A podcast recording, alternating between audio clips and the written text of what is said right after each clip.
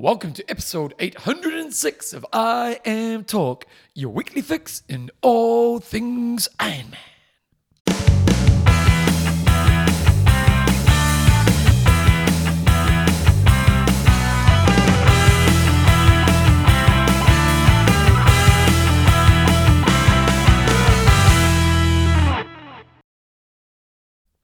Radio team, welcome along to episode 806 of IMTalk with Coach John Newsom, Bevan James Eyles. How you going, mate? I am very good, Bevan. Now, a few weeks ago, we were talking about you fell over pushing the bike up the hill, and Mm. you're a bit of a you're a bit of a Monty Python sketch. It was comical. Yep. Uh, looking at the gash, Mm-hmm. gash is pretty decent. It is decent. I think we're going to get a bit of scar activity going on Yeah, here. you're getting a scar. It was nice, nice deep cut. No stitches required, but it was a nice wide. And How often have you had stitches in your life? Um, I'm going to say at least five times, if not five to ten. What? Oh, wait, let's do stitches stories at the end. Yeah. Okay. Um, IMTalk is proudly brought to you by. Oh, I love some of these. These are some of my three of my all-time favourite nicknames we've given out. Okay. Mike the Swizzle Pizzle. Well, he came to Kona with us. We've got Pete the Explosion Curry That's got to be one of the gold. best. And Richard Speed Walker Swan. or Swanee Noah. Mm. Yeah. Okay, this week's show we've got some news, we've got an interview. Who we got? We are talking with Tamara Jewett, and a lot of you guys probably haven't heard too much about her, which is why I want to get her on because she is a sh- smoking hot runner. Man, oh man, when you can run a 113 and a 70.3, that is moving very, very quickly. So I want to talk to her, and we've got her on for a good old chin wag. Love a chinwag, stats tastic, and then maybe uh, John asked me to do a section. He said, do something light. And you know me, when I do a section, it's always deep and heavy. Yeah. And so I thought, I'll do something light, and it's pretty crappy, so it may not be the may not cut the mustard. How long did you interview Tamara for? Half an hour or so. Oh, we might not need to do my bit. okay, let's talk about news, John. Not much news because John is away this week, so we have no real news to update. But we did have one thing: Israman is happening. It is. It's coming up this weekend. Uh, so I of right, race man- been happening for a long time. Sorry. It's been happening for a long time, hasn't It it? has, and they didn't have it last year, unfortunately, because of COVID, but it is back for this year. It looks like they've got around about 200 or so for the full. They get a good turnout in the half distance race. Uh, it's a nice, uh, well, it's a really challenging course. I don't know if nice is the right word for it. It's got a long climb at the beginning of the bike. Um, you have about 800 meters of elevation gain um, straight off the bat, and then uh, but you've got to come down that on the run course. So you kind of, it's a split transition. So you've got like a start the run at 650 meters above sea level and then you descend all the way down 650 meters i think you roughly times it by three so it's you know Yeah. um i don't know about 2000 feet elevation. And i thought when i was looking at past results i was thinking you must run pretty quick if you're losing that much elevation and then it's, it looked like it was going to be flat. For some reason the run splits aren't very quick. I looked at 2018, and Hal Tao Davies. Uh, I don't know if he still listens or not, but he's a he's a He's a great 235. Did he do a sub two thirty? He may well have Yeah, I think I think he got close to it. Um, but he only did a 307. That's still a really respectable time. But he's a that, you know that's a not as fast as I'd expect him to go there. Yep. Uh, bike times are slow, 550-ish to five and a half to 550, um, and 50 mid 50s swim. The guy who won it that year, Till Schramm. He did a 52 swim, 533 and a 308 for an, a 939. So even though it's got all that downhill, it's not the fastest.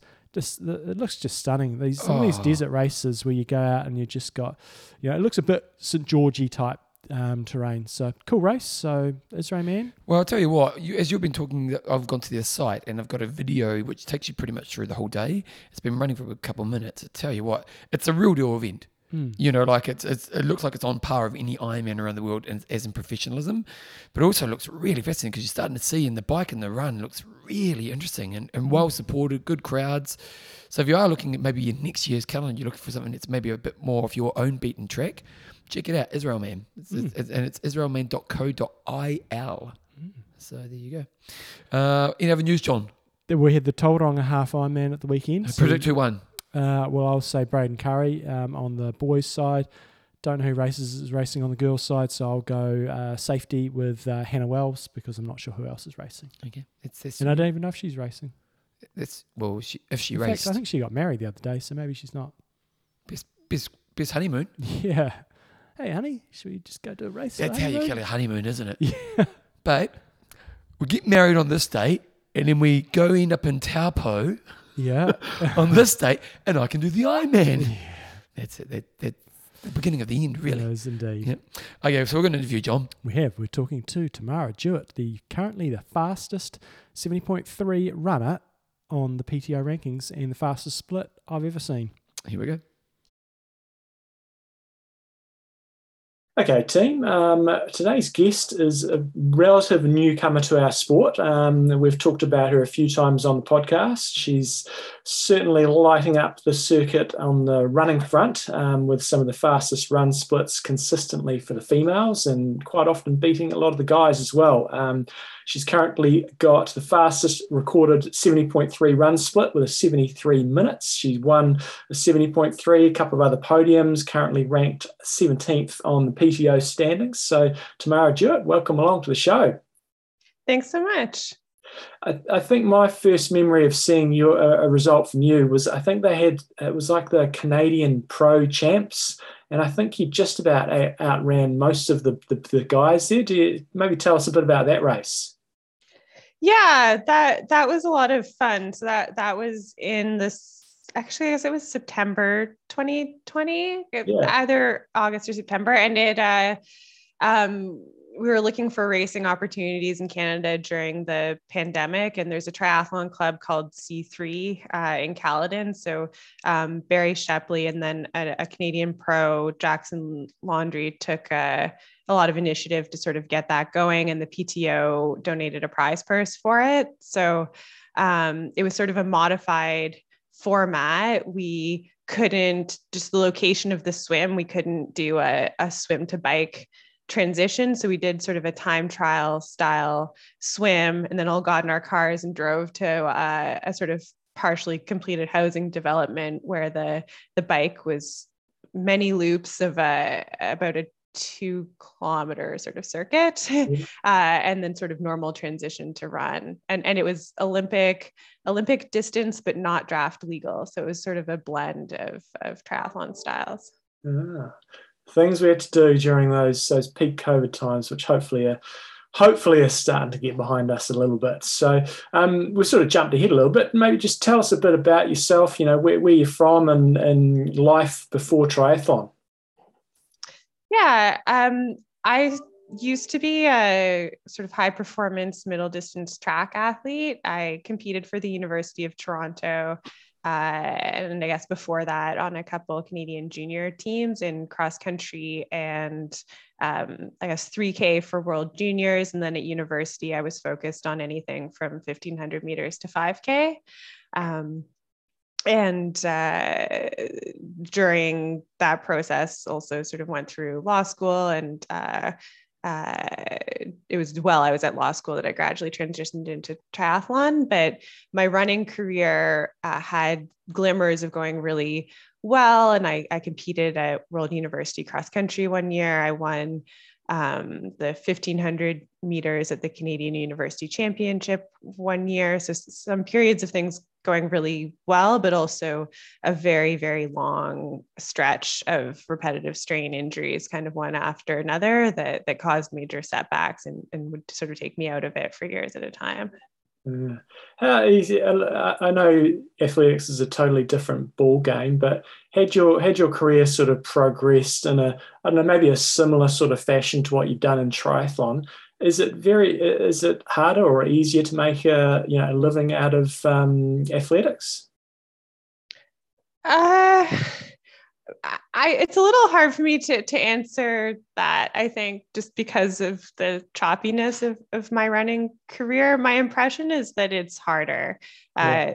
Uh, it's uh, track is uh, has so much depth and it's deeply, deeply competitive at a world level. And it doesn't involve a lot of gear that people want to buy, all Yeah. of which sort of leads to, to fewer sponsorship opportunities. I think within triathlon, it, I think it's actually a benefit to pro athletes that there's sort of so much stuff you need and such a um, sort of dedicated age group following of the sport that it's it's worthwhile for companies to sponsor pro triathletes. And, and I think that that makes it a little bit easier. Yeah.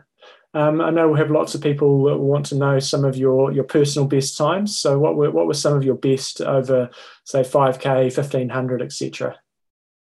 Yeah, I think uh, I I don't love talking about them because they're not really what I wanted them to be. I for 5K, I think my personal best is uh, just over 16 minutes, which was sort of yeah. in my de- debut sort of 5K track yeah. race, and I just never was really able to get that that going. Um, 3K, it was around 912, which is pretty close to basically what I was running as a as a junior runner, and I really wanted to try to get that under eight minutes, but but yeah. just didn't have a good stretch where I was able to do that. Um, and then 1500 it, it was sort of uh, somewhere like 418 or something like that. So to me those are good but they're not um, they're not like really stellar senior track times. Yeah. Okay. And, and professionally um you finished law school and you've been working know pretty well it sounds like part-time and full-time bit of a mixture of that um, and, and is that sort of the plan for for the foreseeable future to sort of keep the some income coming in from from a career?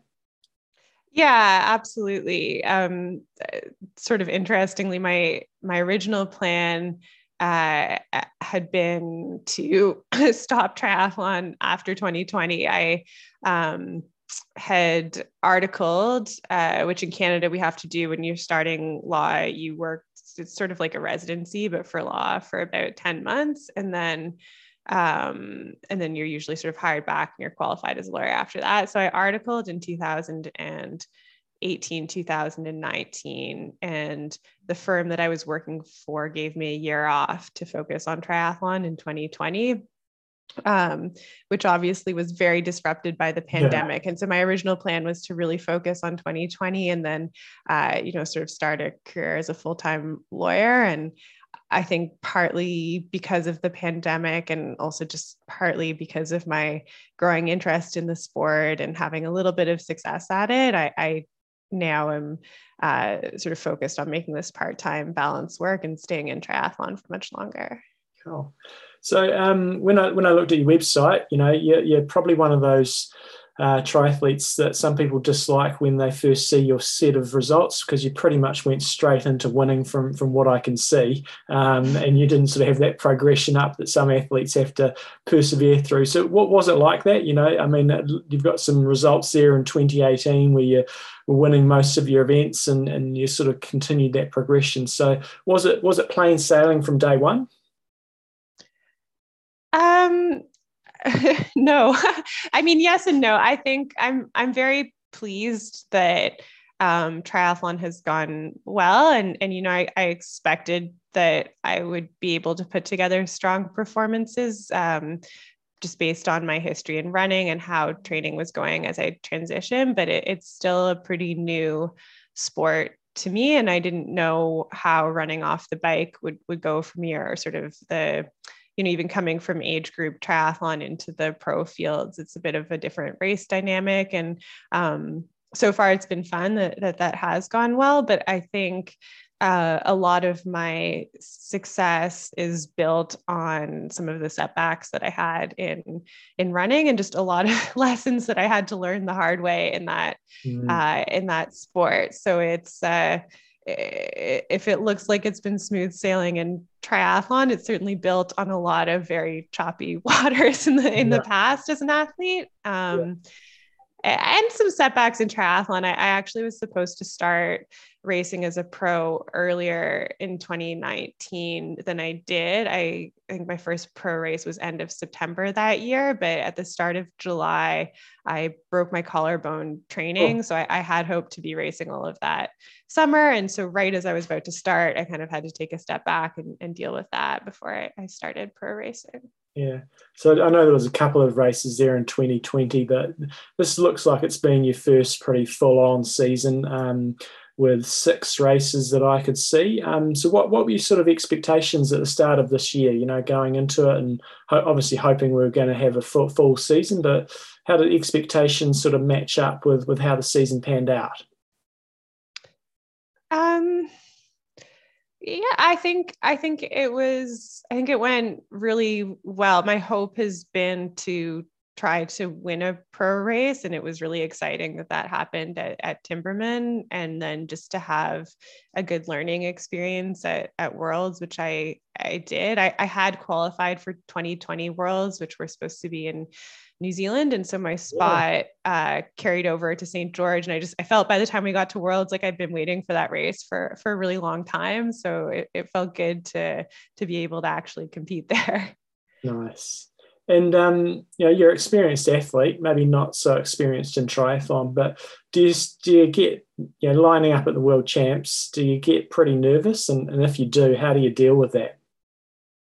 Yeah, I do get nervous, but I certainly don't get nervous in the same way that I did as a younger athlete. So I can remember, uh, you know, in high school and early university when I started out, I, I would I would be nervous for days and it, could feel really overwhelming and it, it never feels quite that way anymore it's there's more of an excitement built into the nervousness for for me and having learned about my own psychology one of the main ways that i deal with it is um, i just try to distract my brain quite a bit mm. i i tend to be very very analytical and, and i've actually done some psychological tests that, that sort of show that that my response to stress is to become very analytical which is great in my lawyer life but uh, doesn't doesn't work so well in in parts of my athletic life. I, you know you really can't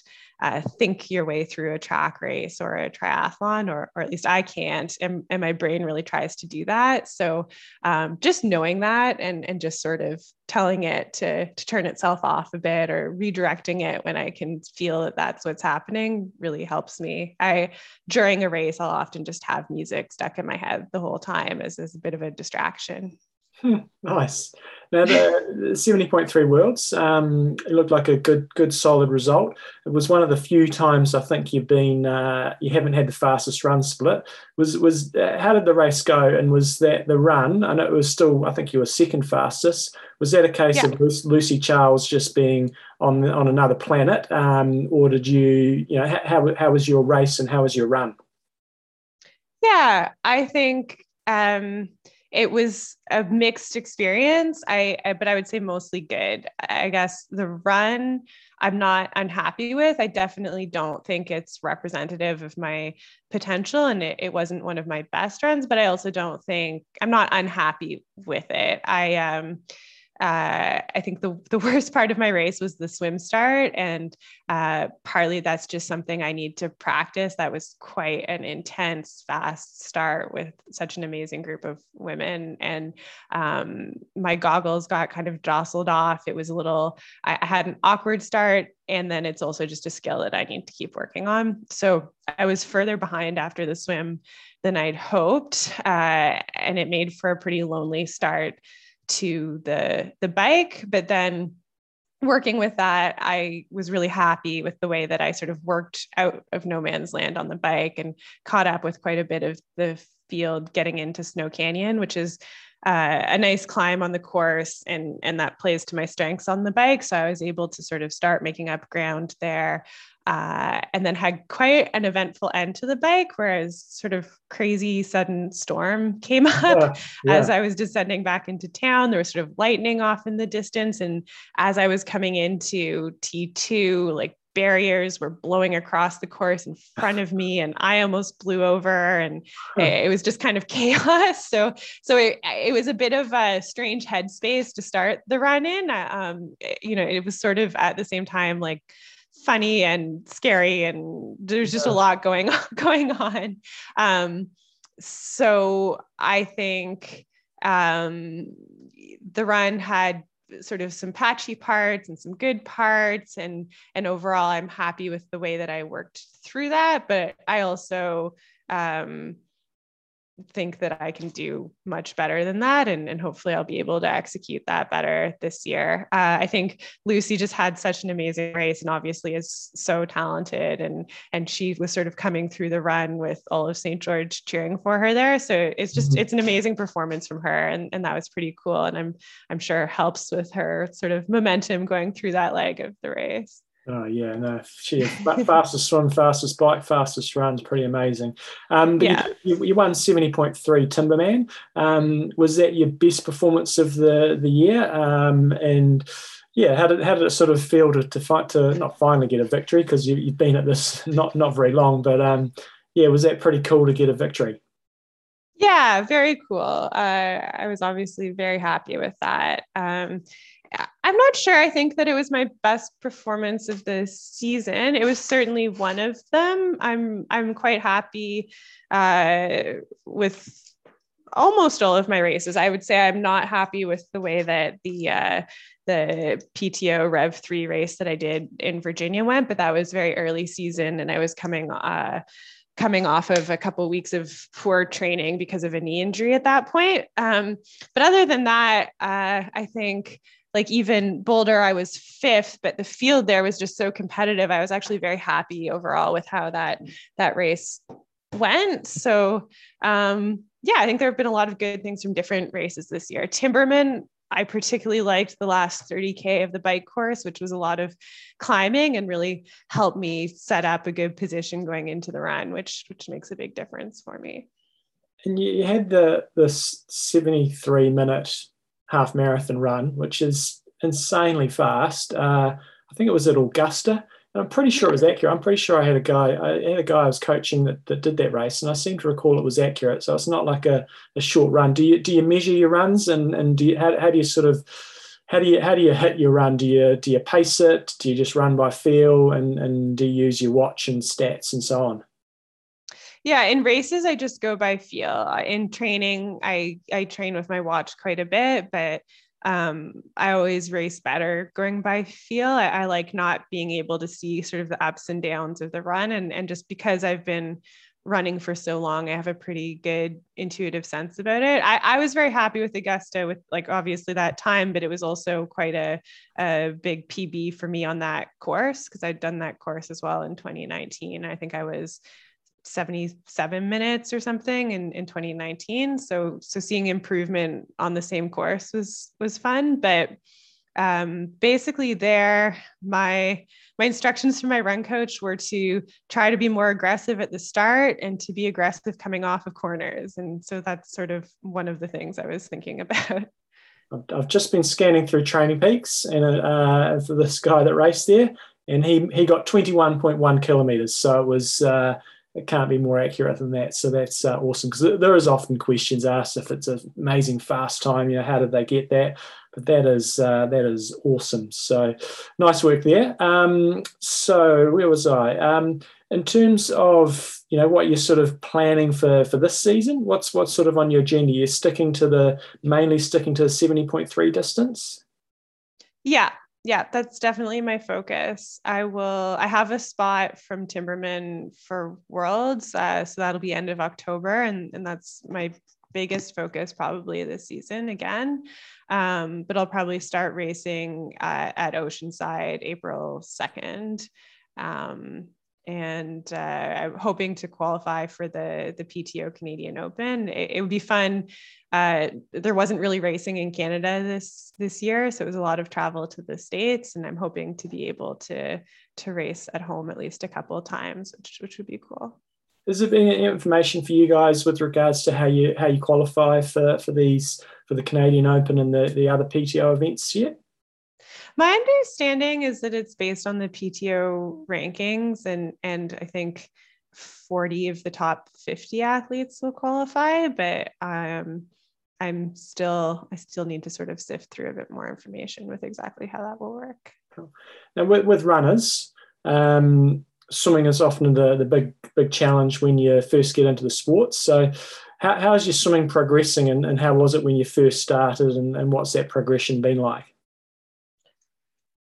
Yeah, um, I started swimming. Swimming was actually the the first sort of shift into triathlon for me, I think around 2014, I started doing some swimming with a, a, recreational triathlon club at the University of Toronto because I'd had about a year at that point pool running with an injury. And I I didn't want to stop, but I just couldn't stand anymore solo pool running. And I, I wanted something different and I wanted some training partners. So um, I guess when I started, I, I am very aerobically strong and I was able to get by surprisingly well with that. But my my stroke rate was something like 60 strokes for 50 meters or like yeah. just a very uh, inefficient but strong swimmer, I guess. And uh, I, I've been gradually putting in work on that and a lot of work over the past year on lengthening out my stroke and really trying to learn more about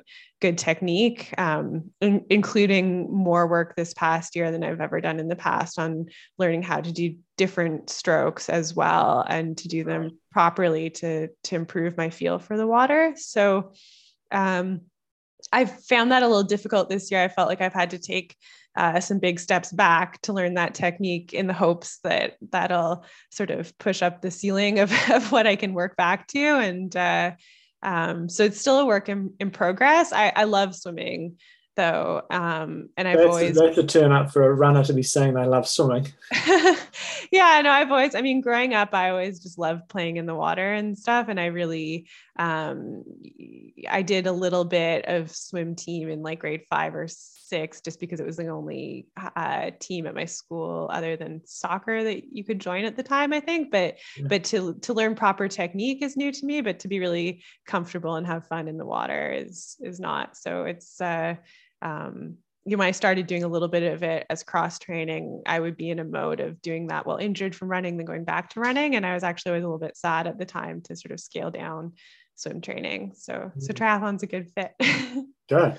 Now, I saw on your website as well, there was an article about um, uh, eating as a vegetarian. So, have you got any, um, assuming you're still a vegetarian, have you got any tips um, for athletes that are either are vegetarian on how they can stay?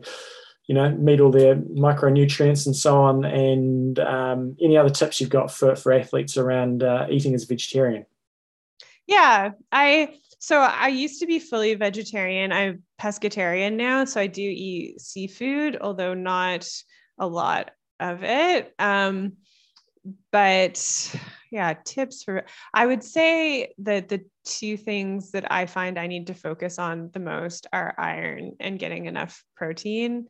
Mm. Um, and with iron in particular, as an athlete, I've never um, been able to keep my iron or iron stores high enough without being on an iron supplement.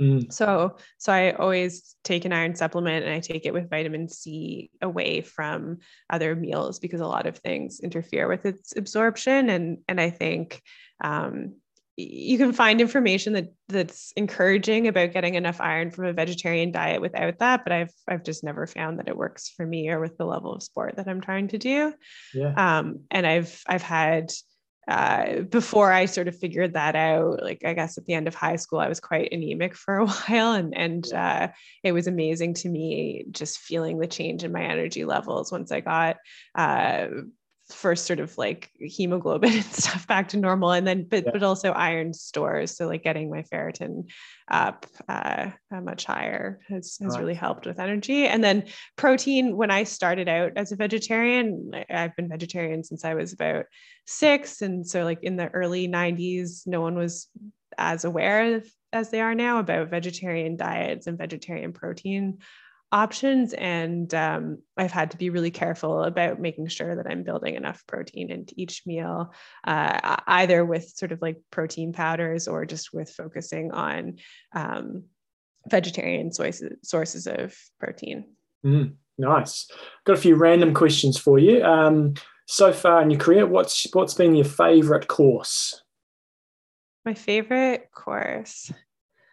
Uh probably St. George. I, it's just so um, beautiful. I I didn't realize that, that Utah was so beautiful and just the the contrast of the the swim uh, which is in sort of this like very blue reservoir surrounded by uh, very fine orange sand, and then um, and that's sort of at one side of the course, and then sort of Snow Canyon with you know like many colored mountains and and has a very different feel on the other side. It's uh, I think it's the most unique course I've been on so far, just in terms of the the scenery, and it was beautiful. Nice. Um, what time of the day does your first workout normally start, and what time uh, does the last one normally end? Uh, recently, I'm often swimming at about six in the morning, but I have to commute there, so I'm up just before five to get to get to the swim. Um, so I try not to train late. Uh, if I can be in bed by nine, that's sort of my ideal. Um, so I'll try to be finished training sort of early evening. Yeah. Um, yeah, which is different from in uh, as a younger runner. I, I, had a bit of the opposite pattern, and I think I would do a lot of my training late at night. But I've I've completely shifted that. Nice. Um, how do you have your coffee if you're a coffee drinker? Uh, I am a coffee drinker. I like it with just a tiny bit of milk. Nice. And if you drink alcohol, what's your alcohol of choice? Uh, usually wine, although in the summer I'm a big fan of sour beers. Nice, very good. Okay, um, and if people want to follow you, or is, is there anything you're doing you want to get out there in terms of any promotion, or if people want to follow you, what's the best way for them to do that?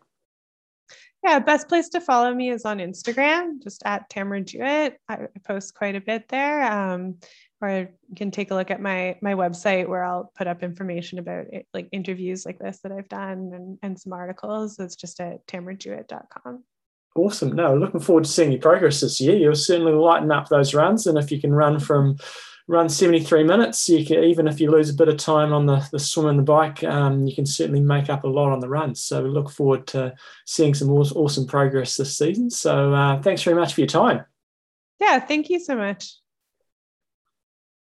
Awesome, Tamara. That's great. Um, I'm just going to hit stop. Uh, probably, I'm probably going to use John, that the week after next. Uh, your uh, thoughts? Oh, I love getting people on like this who uh, we've mentioned her a couple of times over the last year to year and a half. Um, when you see these run splits come through and race splits, she's not, you know, a prolific winner by any stretch of the imagination yet, but still really, really new to the sport. But those run splits, man, and you don't see these athletes very much in any coverage because they come from yeah. a reasonable distance back yeah. and they just come through and smoke it. If they get to the, the front, like an Anne Haug, then you'll see them towards the end. But Tamara, if she's sort of finishing maybe in the, you know, three, four, five in races, you don't necessarily see it. But her run splits are impressive. And it's not like she was a world champion level runner. You know, she was, but as you guys heard, you know, domestically really strong, did some world championship events. But um, yeah, smoking fast running. So as a coach, you get an athlete like this, mm. high pedigree runner. What's the swim bike like? It's improving, but, yeah. but like kind of middle, yeah. mid, mid, middle of the field, kind of as a pro. Yeah. Okay. The swim's lacking a bit, but yeah. So what do you do? How do you, how do you develop this person? Well, the main thing with these sort of athletes is holding them back. When you come from a track background where you're gunning it, let's say you've got a 1500 meter runner their tolerance of pain is going to be extremely high mm. and they're going to be used to just going to the track and absolutely smashing hard reps. They're not going to be used to going out and riding at a steady or moderate intensity. And so that's the main task is keeping them injury free and just building their, you know, steady state endurance. That's the main challenge. And chuckling in the pool as regularly as often. And how often would you get someone like that to swim? Sorry? How often would you get someone like that to swim? Well, a pro like that, you'd be probably trying to hit six times a week. Okay. Yeah. Yeah. It's interesting when you got like it's interesting, you know, like you get the athlete like a Frodo who's just got all the pieces of the puzzle, you know, and that's the beauty of our sport. Although, uh, here's an interesting question: Do you think the end of the one superstar, one one, you know, swimming is never going to be a thing, but bike, amazing biker like a Stadler or amazing runner, like like like a Petra mm. do you think we're moving to away from that ever happening? I know. Look, it has happened recently because obviously with Lange, but mm, I think it's just it just swings around from time to time. Like if a lot of us think Lucy Charles is gonna, you know, potentially smoke it this year, and she's But she's become a complete she has athlete. become a complete Yeah. athlete. Um, so I think at the World Championships, possibly not. But elsewhere, I think still think they can do exceptionally well. You know, Cam Wurf is a good example. He's he's becoming a much more of a complete athlete. Um, so I think yeah, at the at Kona, kind of hard to see it happening now. Um, although yeah, What's again, it- I'm trying to think of well, examples. well, like Lange is the example, isn't he? yeah, You know, but he's a, he's a freak runner. But that's what Mm. you know. Like when you look at like like okay, so I'll pull up some winners. So like 2019, well, you had Frodeno, wasn't it? Was it? No, he wasn't there that year, was he? No, Frodeno, Tim O'Donnell, Sebastian Kienle. Mm. Jeez, Kienle got through that year. Jeez. yeah. You forget he was still that good that, that late. Um, I'm just thinking boys here. So there was, oh, then it was Lange, Aernouts, McNamee. Mm. So those were a runners year, wasn't it? Yeah, and Anne Haug, you know, she's an exceptional runner, but she's not usually out of the game of coming off the bike. Uh, she's, you know, she's reasonably balanced, weaker swimmer, but okay on the bike, but an exceptional runner. So 2017, Lange, uh, Sanders, McNamee. uh, he's never going to win again, is he? But that's the thing, isn't it? Because the thing about what we're talking about, you know, it's interesting how Blummenfelt and Iden have come along. We've just dropped everyone else from our, our Mm. thoughts, you know, and you've gone Frodeno's going to be there, and those two, and then we'll see what happens. Mm. Now, those three guys are complete athletes. They are indeed. you know, and, and you think back to, you know, when we had like the Macca era, well, Alexander was a complete athlete, Mm. you Yep, know, yep. you know, you know Yep. he, he, and that last one he won, he swam by ran, Mm. You We know, swam and smoked them on the bike. There was one. yeah, that last one, Yeah. that was a stellar performance, Mm. you know, and earlier on in the sport, you probably were having more often, you know, where you had like a Stadler or you had an amazing runner coming through.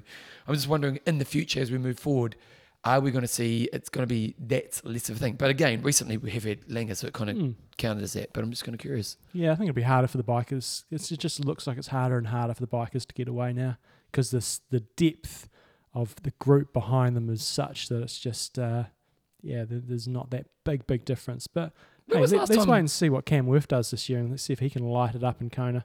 Stadler was the only guy who really ever pulled that off, isn't he? No, Kienle did one year as Oh, well. did too, yeah. uh, Twenty. But then he gave up on the bike, didn't he? Then he tried to focus on becoming a great runner Mm, because Kienle was a steady performance, wasn't he? mm. What about the females? Have there ever been? Well, Chrissy's like that freak one who just But came she on, but she she was was, she was pretty good at all. She wasn't. She, yeah, she was a wasn't No, a great was- swimmer, but she was good enough. Yeah, um, but she was just a weapon biker runner.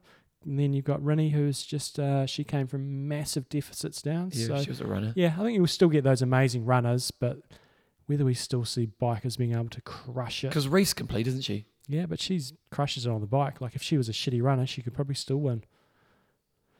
Yeah. yeah. Anyway, we were supposed to be talking about Tamara Jewett and her amazing running, but she was, uh, yeah, uh, definitely a name to keep a lookout for because she's still very green in the sport and she'll probably improve that swim and bike reasonably exponentially over the next sort of 12 to 24 months. Uh, and it's just whether that exponential growth can sort of carry her all the way to the top or whether it sort of plateaus. You know, we've got we've got quite a few other ex runners who are amazing. You know, people, um, um, just Emma Pallant, people like that, uh, who have done extremely well running, and they they've but they've they've sort of improved that swim bike to a really really good level, but it's just that little bit below the likes of uh, Lucy Charles and Daniela Ryf when they're on their their A game, but still good enough to get them, you know, a world championship sort of podium.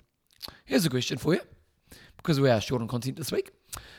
The athlete you've been most impressed when you look at the start of their career to where they got to. You know, like, and you can even look. You know, back in the day, Chris McDonald, he was a, he was Yeah. a, he was a, he was a plaster or something, wasn't he? he was, Yeah. You know, he was an, he was a hockey player. He wasn't an athlete at all. Once my man, you know, you Mm. know, but then as there someone who's, who would you be most impressed with? Well, I only kind of know the Kiwi example, Bevan Docherty. He was pretty average. Was he? He improved. Well, he And did so, really I mean, he was a good runner when we were at school, but you know, I, I used to beat him, and I really wasn't that good. Yeah. and uh, even as a runner. not, in, I didn't wouldn't have beat him in a running race, but I was beating him when we were juniors, and Yeah. then it sort of got a bit What was the breakthrough moment for him? Um, he were two two seasons in Europe. So the first season he sort of battled his way through, and then the second season he was injured, but he won the European um, European sort of season over there, and then the next year is when he went uh, started going ballistic. But It's a cool moment. his was a eh? steady progression. But when you look through a lot of the athletes, it's a steady progression. Like you Yeah. look at someone like a Javier Gomez, um, he's been around forever, but he was around forever before he even got good as well. And the same with these. We last week we had Gustav Iden on the show. You know, he's we think oh he's a really young guy, but his first ITU race was 2012, so he's been in this game for 10 years Yeah. at a elite junior to elite level. So yeah, Flora Duffy, actually she's probably Tell me about it. about she, when she started, she was just I'm pretty sure she was just an age grouper. You you just tell me some, tell me something, Bevan, and I'll. Oh, well, uh, Tamara Lewis, I'm just looking at her website. Um, her bio says, well, you've talked to her for a long time, so so I don't need to give her give her the plug. But if you want to check out her website, it's Tamara Jewett, Jewett, uh, and it, dot com. Okay, Okay. Did the, did sorry, page not found. Oh, jeepers I'm just going to try to find. Her Instagram is Instagram, and you look up, it's just Tamara Jewett, one word. this is about as bad. She's a a- part time corporate lawyer. yes, and you heard about you would have heard about Oh, that. yeah, of so she's did. a, she's a clever clogs as well. Clever clogs. Yeah, um, you're about as bad as padding padding as me under pressure. Well, yeah, come on, I pulled it off. Flora Duffy was born and raised in Bermuda, if, and if you didn't happen to know. Uh, and, geez, she's got an impressive record.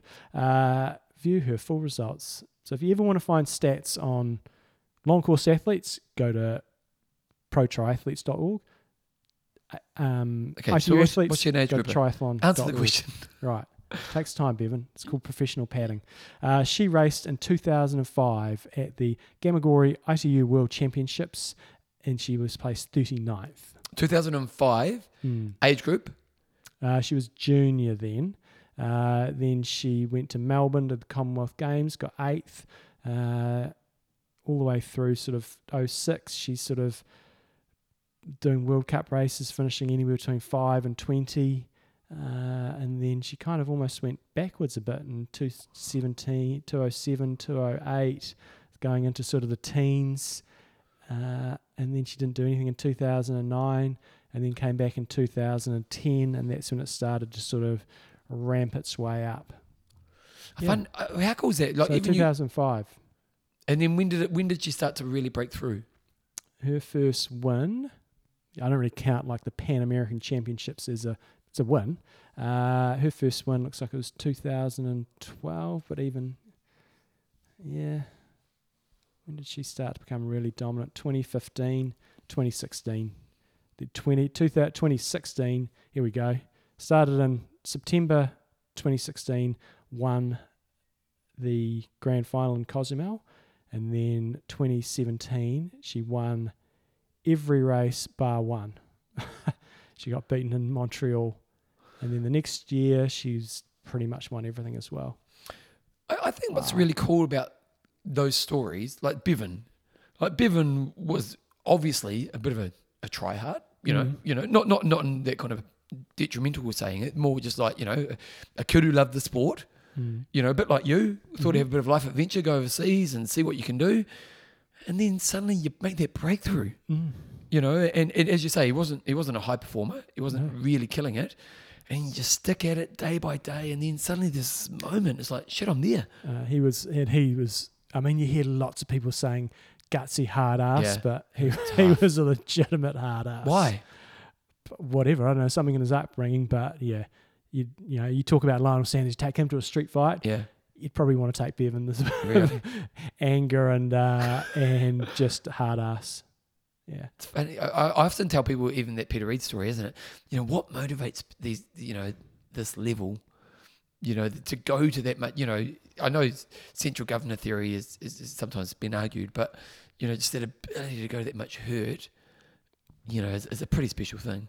We're bringing back a new se- segment this week, Bevan. Stats, Statstastic, it's fantastic. I remember the thing It's been a while. because we're desperate for content. So here we go. What, what are we doing? Yes, we're desperate, but this was another feature of uh, the Pro Triathletes PTO website that I didn't realize it actually existed. I knew you got the rankings, you can go in there and see how people are ranked and so on, but I didn't realize that you can actually go into individual disciplines, so swim, bike, and run, and they've got point scoring system for that as well. And today's guest, Tamara Jewett, is actually ranked number one in the world on the PTO rankings.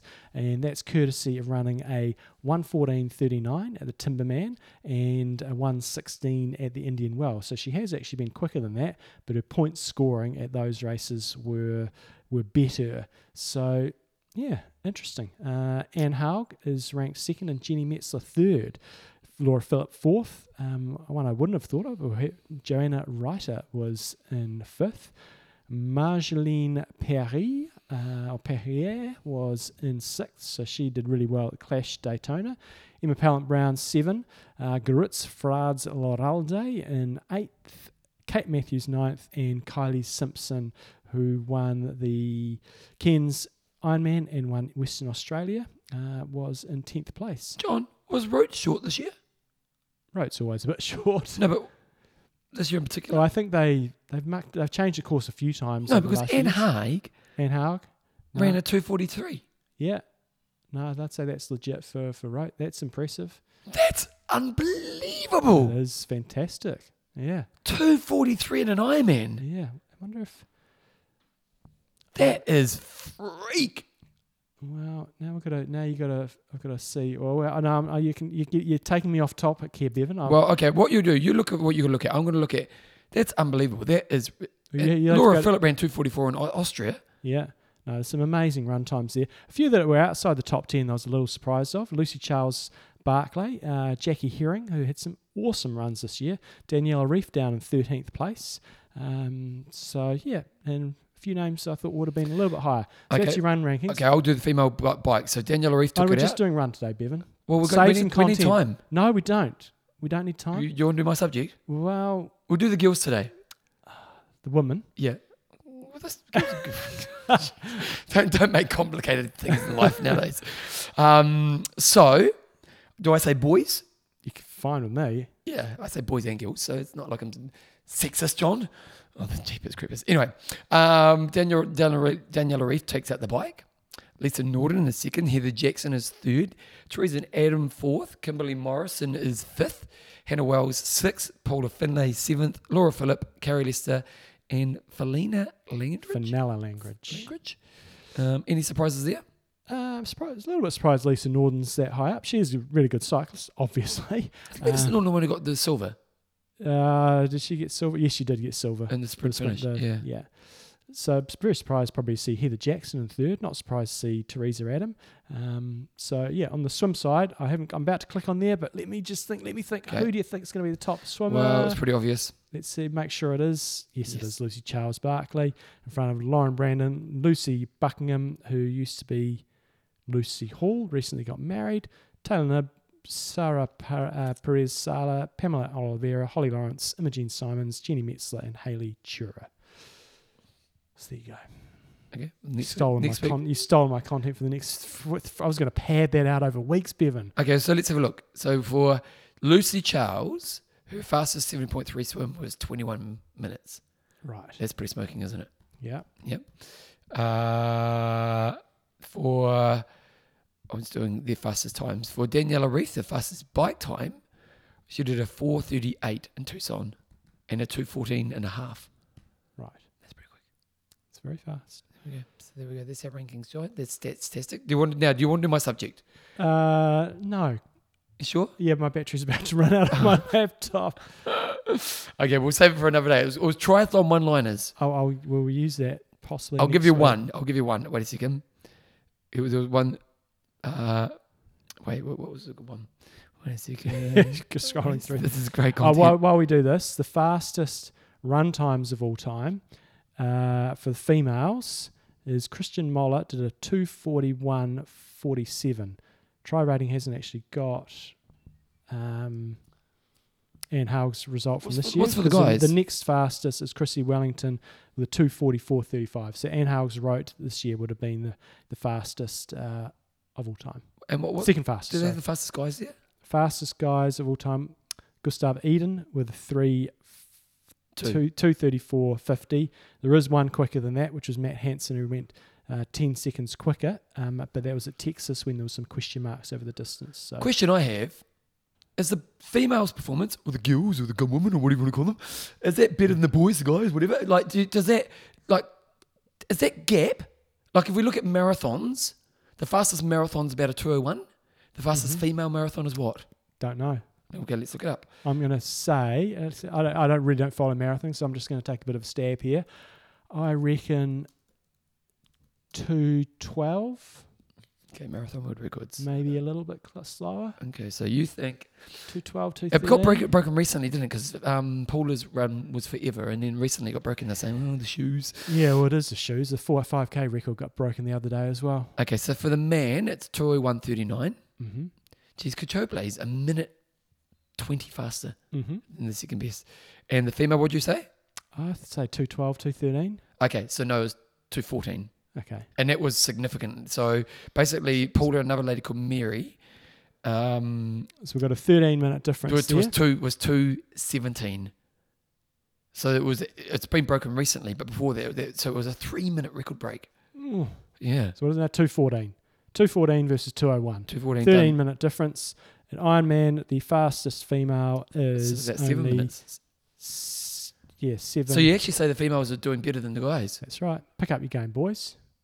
That's impressive, isn't it? Hmm. Because when you when you say two forty one, that's freakish. And, and when the guys was it two thirty six, two thirty six, 234. which is still bloody impressive. Mm. But uh, 241 will win a lot of female, not top marathons, but a lot of local marathons around the world. Oh, hell yeah. You know, so Yeah. 236. Um, yeah, so actually, you'd argue the females are, are performing better in relative to. Well, then what's the gap? So let's do this then. So I'm patting for time, but it's an interesting subject. So Kachoble did so 1201. Mm-hmm. So Gustav is 33 minutes behind him. Mm-hmm. The world record, what did. It's 214 versus a 241. So what's that?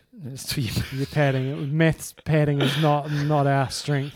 Just quit while you're behind. 41 take away 13, 13 14 take away 40 everyone's going come on you, you schmucks Hamilton High School I'm really trying you think down of what we're 27 gonna- minutes Yeah. Okay. so I think we've clearly established that females are smoking the boys' asses. well, as in, as in closer to world record performance and closer gap between female and male Mm. yeah interesting stuff One Uh, thing we didn't discuss last week after the Gustav Iden interview yeah okay here we go was how he said Christian's going to smoke the seven hour barrier, and others are coming out and saying that now as well. Mark Allen. oh for the 70 for the sub seven, and Mark Allen was saying he reckons it was going to be six thirty four, and Macca was saying it was going to be some insanely fast yeah, time he's as a well. promoter he, he's Eddie Hearn Yeah, you know yeah, yeah. you, of course they're going to say that It's going to be. I I'm. when is this Oh, I I don't think the date's been been released yet, but yeah, I'm slightly more interested than what I was originally.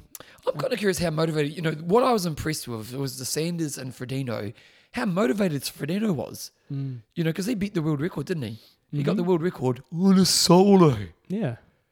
You know, So- and he and he, and he buried himself, didn't he? this will be this will be a really interesting test to see again the difference between uh, who are the females doing? It's Nicholas Spirig and it is Lucy Charles, isn't it? So that'll be interesting I'd to see what the do, do you know their payday? I don't think it's really about the money. I don't think maybe they get a bonus if they do it, but I don't think it's really about. I'm sure they're doing a f- Oh, perfectly come on, fine. they've got to be making some money out of They've it. got to be, doing perfectly fine out of it, but I don't think it'll be the money that's motivating it. It'll be the time that's a motivator. They won't be going, come on, if I do this, I get you know an extra fifty grand or whatever. It's all about the time and uh, yeah. Okay, So triathlon one-liners. Just one of them. yeah, My friend did a threesome in Florida, and all I got was his t-shirt. There we go. Don't worry, there's 10 more. right. We'll save them for next week, or should we do one a week for the next uh, ten weeks? Uh, they're pretty bad. Yeah. I, I found it because you were like, "Can you do a segment and make it light?" And I, "Oh, I don't do light, and so I found I, I went on triathlon one-liners. I found a, a Slowtwitch forum post from like 2008 or something, and it was I found them all on there. So there we go. Uh, good times. Good times, rock and roll. I haven't even got a swim set this week. Here's one for you. What's your race? Three times one thousand. what What, what's what, what are you training for? What am I training for? Nothing really at the moment. Everything's getting well, not everything's getting cancelled. I don't know if we'll be able to travel overseas. So How'd your race go? Is that this weekend? it's this weekend. It is the Canterbury Classic. It's- also the New Zealand champs, It's also it? the New Zealand champs. There's going to be some people getting New Zealand titles here that, uh, yeah, it's going to be. I think a lot of people will be making the podium. Put it that way. Are you, Not the biggest turnout. are you racing? I'm organising. Yeah, not but come on, you might be getting New Zealand champ out of it. could do. Have you ever been New Zealand champ? Yes, When? uh, last year. My age group, there was I was one of three, I think. Sprint distance. I've got to go defend that title this year. So Is it, where- where's that? in New Plymouth. Uh, Yeah. So now this weekend is going to be old school racing at the Wainui Triathlon or the Zealand Canterbury champs. Classic, New Zealand champs. It's an epic course. I'm really disappointed that we haven't got lots of entries because it's insane. 700 meters of climbing on the bike over 35 k's. It's basically come out of the swim. 700 meters. Yeah, you've got a little bit. You've got a, maybe a k of flat, and then you're going up a pretty tough climb, and then it's kind of going along the top a bit, sort of up and down and around and twisting and turning. So you've got to have good bike skills, or you end up on the wrong side of the road. Uh, and then you've got a descent where you'll be hitting 75k an hour pretty easily, and then you've got a teensy bit of flat with a lump in it. Come back and do it all in reverse, and the climb on the way back has got some pitches of probably 15%, if not more. Oh, really? Um, and then you go along top again, come down, and then you, you do it all again. It's going to be awesome. And then the run has got what, you do two laps? two laps. Yeah. Oh. So I did a lap. I think if I was racing, I'd be saying, so this is only 35 Ks, I'd probably do a 110 at best, if not 115. Okay. Uh, and then the run is you've got about a k and a half, sort of a sort of flat, sort of slightly uphill, slightly downhill, and then you've got to climb. You've got about 200 meters of climbing on the run as well, which is a lot for a run. And there's no way in hell I'd be going anywhere near 40 minutes for that run. What, It's a good um, day. what, have you done this race before? Never. What inspired it? Uh, I needed a new venue. If you've if you guys have seen the Sail GP Yep. event, which is going around the world, it was supposed to be held in Christchurch this year. It was going to be on the weekend that I had to run this race, Oh, okay. so I couldn't have it at my usual venue, and then just happened to find this new venue. So we'll is it a venue you want to go back to? Well, not if the numbers Don't justify. don't justify Yeah. it and don't make it economically viable. Oh, you meant to be at Corsair Bay, were you? Yes. Oh, Yeah. okay. So that's what's happening this weekend. Okay, good times. Okay, John, let's say thank you to our sponsors, oh, patrons. Alan, the Ferris Ferret Hodgson, We've got Angus, the Wild Bull Boyd. and Michael Meat Muncher Egan. I'm sure you came up with that one. uh, if you want to be a sponsor, a supporter of the show, go to www.talk.me, become a patron, support the boys and what we do, get a gift, go on a draw to win some cool stuff, and get us to Kona whenever we can get to Kona. Um, also, if you want some coaching, coachjohnhouston.com, my podcast, BevanJamesEylesShow.com, other content, age group of the week, so on, I am talkpodcast at gmail.com. We haven't actually had age group in a while. We haven't got much content. We need you listeners. Sharpen up. Sharpen up. Give Send us some some love. content. It's winter. Okay. Uh, you okay. guys, Your, your, your scars. Your best scar story. Best, uh, one, Or, or stitches. Scar or stitches. well, there's two that I probably told the one where I broke my finger in France when. Yep. Got caught on the pole. Yeah, it wasn't not my fault. Craig Alexander remembered that first You time we did? interviewed. Yeah, broke my finger. You did. Um, the one that I distinctly remember, and I'm pretty sure I got stitches, is this was when I was a young fella. We used to go fishing down at the just down in the, off the rocks in Redcliffs, just Yeah. to catch like little tadpoles and stuff. Yeah. And so you just have a line and a hook and a sinker. And one day I thought I'll, I'll see if I can get it a bit further out. Instead of just dropping it in off the rocks, I sort of thought I'll throw it out. And so you hold on to it Oh no! through the sinker, forgot about the hook, and went through the webbing of my finger. Ooh, and it's pulling against it. Yeah, and was, once that's gone in, you know, getting the fish hook out, that wasn't pleasant. Oh, That was, Did they uh, cut it, I can't remember. or what- did they pull the I hook? think they managed. To get, I think they put it, you know, some um, uh, some pain relief in, and and then uh, some some yeah, and just pulled it out. I don't don't remember that part. I just remember it going through. And then the other one where I did get stitches in my knuckle. Jeez, you really like to kill your hands, don't you? Yeah, was when uh, I decided to put a kick me sign on somebody at school. Didn't really think they had a craft knife in their hand. Put a kick me sign on and start kicking him. He turns around accidentally with a craft knife, slices five stitches into my hand. Yeah, Trying to be the smart. that didn't that didn't go down very well with the teachers at a highly prestigious private school. Is that why you got suspended? No, no, that was another incident. Oh, Let's not go down that path today. I love that story. So tell your kids if you're going to do a kick me sign, have a little think about it before you do it. So Make you- sure there's no craft knives So, handy. so you put the sign on and started kicking. Yeah. he turns around and stabs you. he didn't stab me. He accidentally did, but it was on accident. That would have been more oh. controversial if he'd actually knifed me. Yeah. Oh, you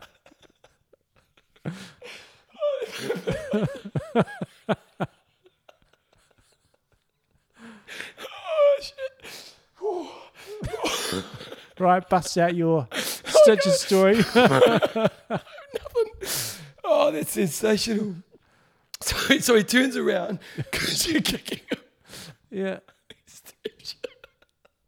What happened? What happened, sir? Oh, I just cut myself, sir. Went to the school nurse. What happened? Yeah, just cut myself. Oh, that's absolute gold. My mind, well, I thought they were good stories until I heard yours. Uh, I have two stories. But probably my earliest childhood memory is learning to ride a bike. I've got a scar here above my right eye to the right of my. Think of an eyebrow, if you were listening to this, and an extension of my eyebrow goes to there, Right. and it's basically a scar. And and I must have been. How old are you when you learned to ride a bike? About four. Yeah. Yeah. Not much older. Yeah, and so it's probably one of my earliest childhood memories. I remember we were pretty poor, and the lady from the Salvation Army, she gave me a, a wooden truck, and I remember getting. That's probably my earliest childhood memory. That, you know, because a lot of childhood memories are stories people have told you, you know, like or photos. But that's you know, I remember that, and I was pretty young for that, maybe under five. But learning to ride a bike, and my family. And I remember it was like an old 20s bike, and we were pretty poor. It might- was probably Raleigh 20 or something like that. Getting on the bike, riding the bike, finally learned how to ride a bike. No one taught me how to use brakes. Oh yeah. So I'm riding along the road and I didn't know how to stop. So I rode into the gutter and I got the stitcher there. And then my other one is on my knee. See that big scar on the knee? yeah. So had a motorbike, Yeah. you know, a bit of a rebel, but cheap motorbike. And uh, started push starting the motorbike and it kicked into gear. Yeah. But it got a bit too far ahead. so, I, so I tried to pull it back, but but as you're pulling back, you're pulling the accelerator. Yeah. So I fucking oh, didn't mean we don't swear on the show normally, but it dragged my knee on the ground. I was actually pretty lucky it didn't screw my kneecap. Yeah. Yeah, so that was my scar. it's not getting stabbed. No, he's knifed you. Oh, no, Oh, no scars around your stomach from being knifed. That's absolutely gold. Okay, we got the air out. We did. Okay, my, my up. battery didn't run out as well. Kudos to uh, Apple ba- batteries for lasting a little bit longer. Apparently, the new M1's battery life's unbelievable. Mm. You bought your computer at the wrong time. I'm due for a new laptop and a computer soon. Oh, so- the new ones are phenomenal. Mm. I, even- I even just bought because we Joe needed a new computer. Because what we've always done in our life is when I buy a computer, I, I go pretty top end, Mm. and then about and I do that every three years, and then Joe will get that one after the fact. But this was pretty pretty rough. So we bought a Mac Mini, and the Mac Minis with the M1s. I tell you, you'll do you'll love this because you're a tight ass. Mm. Um, the Mac Mini was a thousand bucks. Mm. It's phenomenally fast. We bought an external hard, so external hard drive. We already had the mouse and the keyboard. External hard drive. We bought a nice screen. That was only six hundred. Ended up costing eighteen hundred bucks, Mm. and it's a mint computer. Hmm. Like seriously, it's it's really fast. Okay. Yeah. So like even I like uh, even I as I'm thinking about getting my next computer, I'm like, do I even need the iMac? Hmm. Because I'll probably I'll probably get the Mac Mini Pro, and you're getting a kick-ass computer, and it'll cost hmm. me like thirteen hundred bucks. And then I'll have to buy a screen and some other things. But realistically, if I get a new iMac, probably going to spend four and a half, five k. Whereas if, with all these pieces, I'll probably spend two and a half, and with a great computer. So there we go. It's my computer Ben's advice. Computer advice. Because what's happened is Apple. The great thing about Apple is they make it all themselves. Don't know why you took my batteries dead now. Okay. yeah. That's Off to you- the shop. That's why you need the new one. But um, and the advantage is they can control everything they're doing inside. And what they've done with the M1 is they've created a computer which no one else can duplicate. Because what other companies do is they grab bits and pieces from everyone else and put it together. And they've just created this infrastructure that is phenomenal, and it's a real game changer. And so you'd actually, you know, like again, the Mac Mini's a great computer. Mm. Yeah, even for people who are, you know, maybe not high end power users, but for everyday people like us, it's all mm. you need. So Nice. there we go. Let's wrap it up. I'm Russ. I'm Indo. Train hard. Trade smart. Kaha. kaha.